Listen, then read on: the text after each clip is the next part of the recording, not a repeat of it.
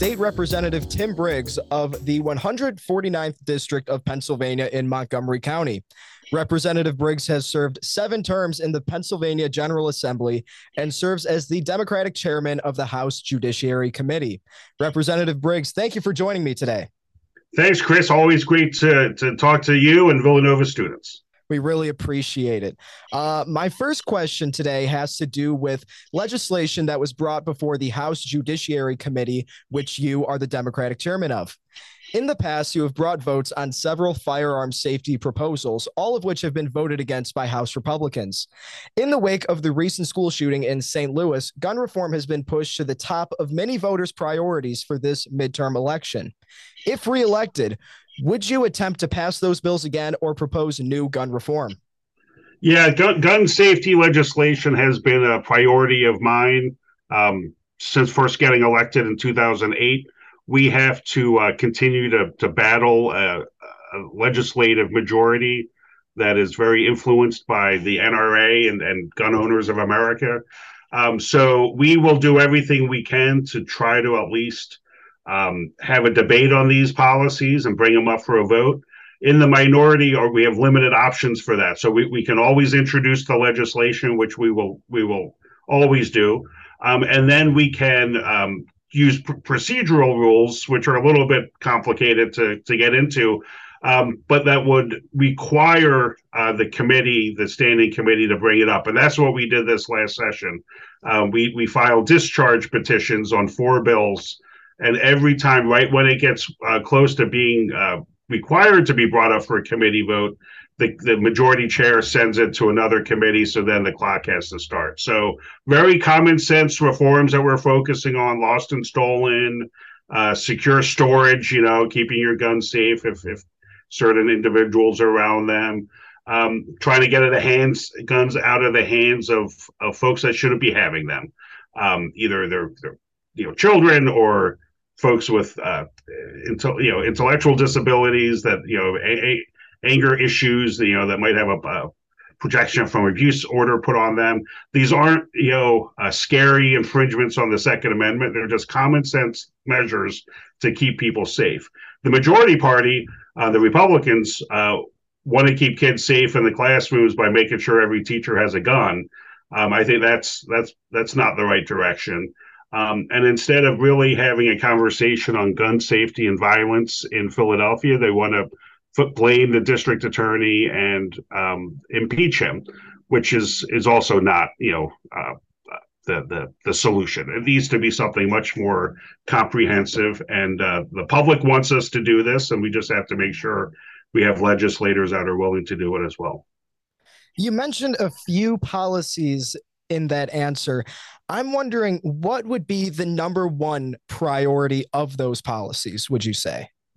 So, I mean, every everyone has different um, different priorities. I mean, I, have introduced a couple bills in my name. I think lost and stolen is is historically been the top top preference. So, if if you're if you're a firearm owner and you you know lose or your gun is stolen, you're supposed to report it to the police. That's what the proposal is. So many times folks who aren't able to buy their own firearm will use a straw purchaser, someone that is able, you know, me, for instance, I can go and purchase a firearm. I'll sell it on the on the open market, you know, the street to someone who's not able to buy it. That is later used for a crime. They trace it back to me, and I'm like, "Oh, I didn't know anything about it. I, you know, my it must have been stolen." Um, so that is, I think, a um, you know they they you know, the lost and stolen requirement that would would hold me somehow liable for that transaction involved in the underlying crime. So that that is um, a way that I think getting getting less guns, um, more guns out of the hands of folks that shouldn't have them um, would would would be helpful. There's uh, there's there's dozens of bills that all would all would make a difference. Um, but I do think lost and stolen background checks, universal background checks, is something we've we've advocated for a long time. Um, right now, if you go to a firearm dealer, you have to uh, go through a little bit of a wait, a little you know criminal background check, mental health background check. Um, but if you go to a gun show, it's it's open open season. You know, you can you can purchase um, uh, firearms, you know, long long rifles without without those checks. And then the third that we've talked a lot about is um, ghost guns. You know, essentially, if you're not able to buy the, the handgun, you could buy pieces of the handgun kits and then construct them yourself. And it's they, they are used more and more in in shootings in uh, in Pennsylvania, and something has to something has to be done. You know, they use 3D printers to do the last piece, or or you know maybe you get the whole gun but without you know one component to it, and then you buy that separate, and then you have a whole a whole gun. So firearm. That's the. Got it. Yep. Um, moving on to the economy. In a poll from Gallup released just yesterday, the economy is the clear number one issue for voters in this midterm election. Gas prices are a major component of this, as the average price for a gallon of gas in Pennsylvania is currently $4, 30 cents higher than the national average and over a dollar more than before the Biden administration took office. What steps will you take, along with your colleagues, to reduce gas prices in Pennsylvania, as well as make other consumer goods more affordable? Yeah, so the, the House Democrats um, largely supported a bill that would affect uh, the price gouging that that goes on during these times of crisis. You know, um, you know, there there's a supply side issue um, that is kind of the after effects of COVID, um, but then also you you add on the, uh, the, the situation in Ukraine and the the major international producers, Russia, putting a stop to gas. So when we were first kind of debating the the idea of you know temporarily halting our state's tax on gas. It's it's, the, it's at the wholesale side of things. Um, there was a real concern that if we did anything to reduce gas prices, the retailer wouldn't pass that along. You know that if we if we eliminated, you know, if it's fifty cent tax, that it wouldn't we you and I wouldn't pay fifty cents less a gallon. That the the, the pump price would still be elevated. So we introduced a bill to to be able to um, prosecute price gouging at you know to, to to try to make sure that that actually gets to the consumer. The real pickle is what the taxes on gas go to, towards paying. It, it, goes towards keeping our roads improved and our. So you don't want to make you know bridges bridges safe.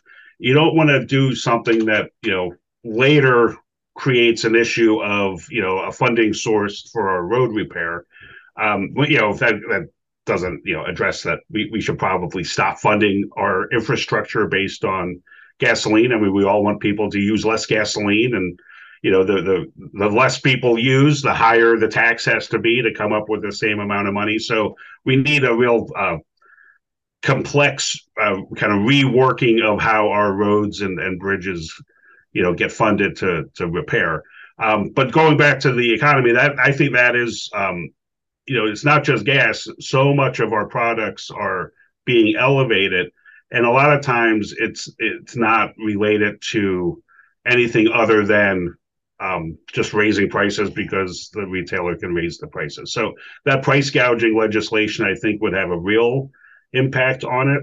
Um, and we have to be able to make sure whatever relief we can provide is directly to the people who most need it. So um, we we want to make sure our businesses are, are hiring and productive and, and, and paying appropriately, um, making sure, you know, I think the minimum wage, just the market itself is taking taking care of the minimum wage, but we have to make sure that people aren't kind of falling in that that gray area and, and below a living wage, you know. So I, I would support, you know, um, codifying the minimum wage, but I, I, do understand that I think, you know, you can you can go out and and it's it will probably be hard to find a job making making less than ten dollars an hour now. I mean, I think you need we we need to make it living.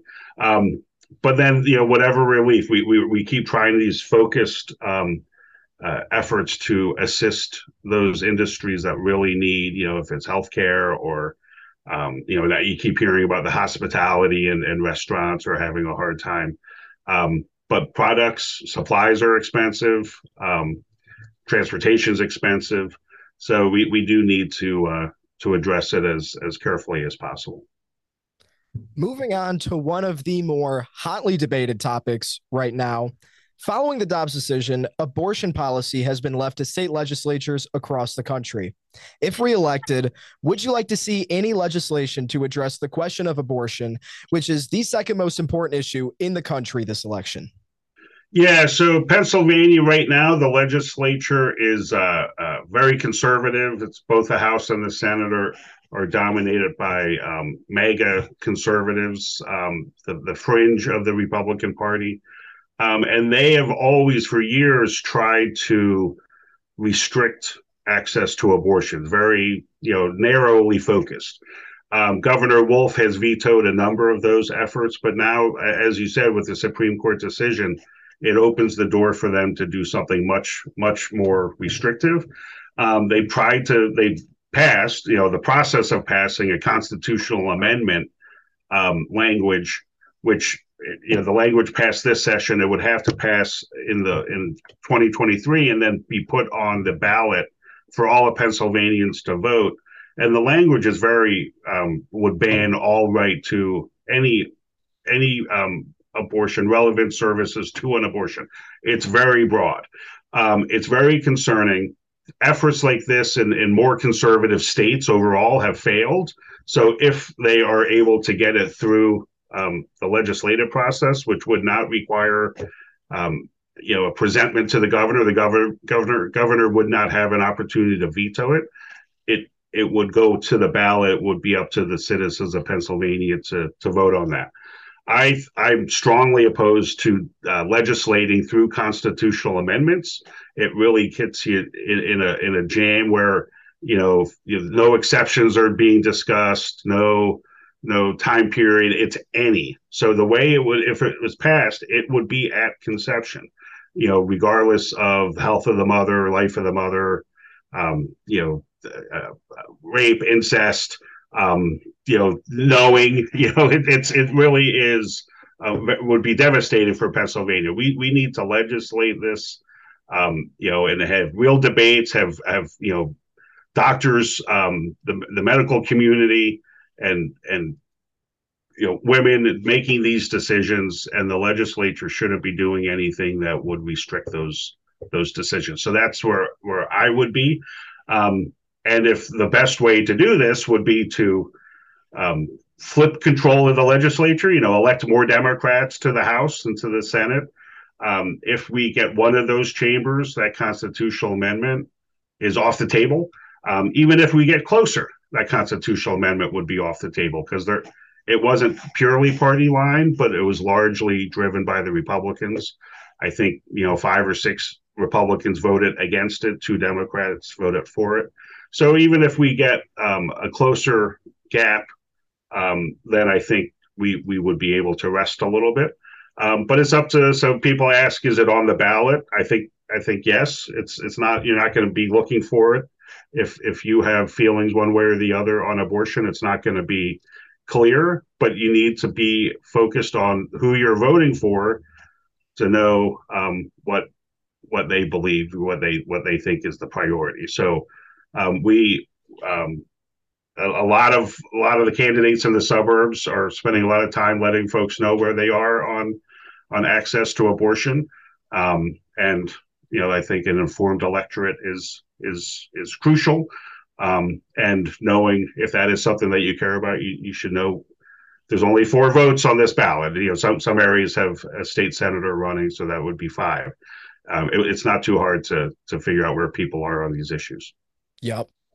Now, as WXVU is a college radio station, issues of education are important for many of the students listening here. As Villanova is one of the most expensive colleges in the country, would you like to see any legislation to ach- assist in achieving affordable higher education across Pennsylvania? Yeah, so I, I went to a public school, a public college. I went to West Chester in, in Pennsylvania, and then Temple Law School. And at the time, the uh, the state contributed very uh, heavily into the public sector. Um, they have done less so over over the years. So even while Villanova is a is an elite private school, um, we have public schools that aren't aren't getting their fair share and are getting out of reach for a lot of a lot of folks. Um, so uh, the the cost of higher ed has been a priority of mine. I'm on the state system of higher ed uh, board of governors, um, and what what happens is you know you, you just left with a bigger debt, right? So like, you know, the schools, the more expensive schools are, it's not like, you know, you can work a second part-time job to pay it off. You, you borrow the money and, and, you know, you're, you're, you're leaving college, you know, kind of strapped to making whatever your next step decision is based on how, you know, when you got to make your, your financial aid payments and might hold off on, on, you know, advancing your, your life or buying a house. I mean, it really is something that, um, we Pennsylvania uh, will because um, I'm confident that uh, uh, Josh Shapiro will, will, get elected.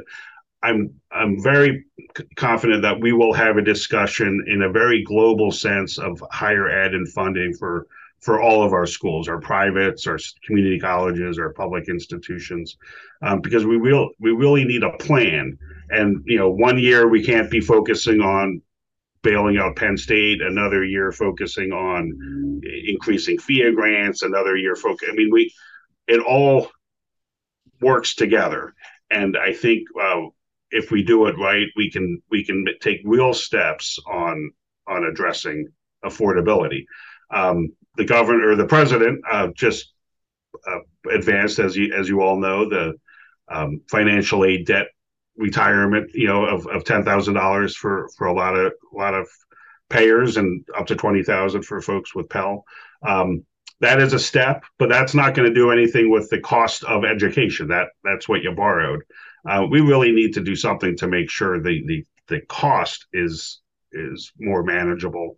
Um, and it's it's a real complicated issue, but you know I, I know Josh is um, Attorney General Shapiro has indicated already that he wants to wants to be part of that conversation to make sure Pennsylvania is is being able to continue to recruit, but then you know when you graduate, um, stay in Pennsylvania and, and be productive citizens.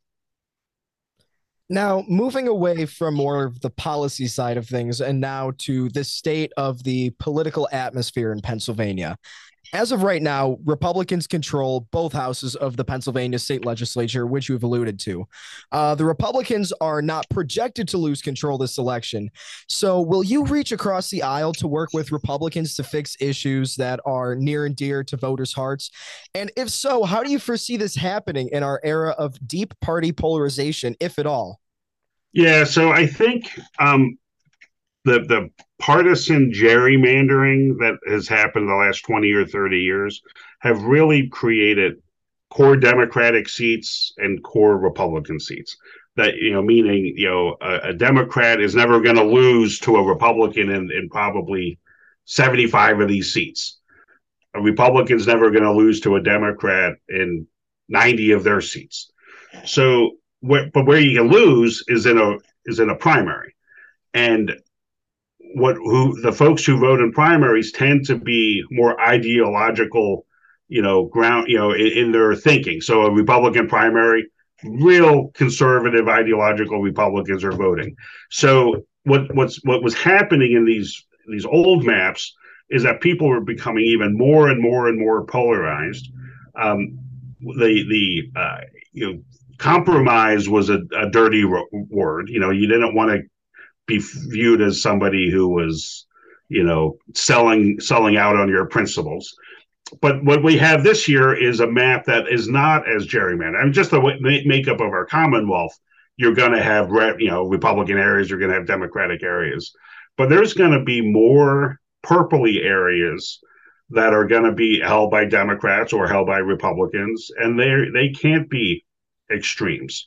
So that's where the target will be. I mean, I, I I'm not with you that uh, I'm writing off the majority. I think it's going to be it's going to be we we have an uphill fight, but we have a path to the majority.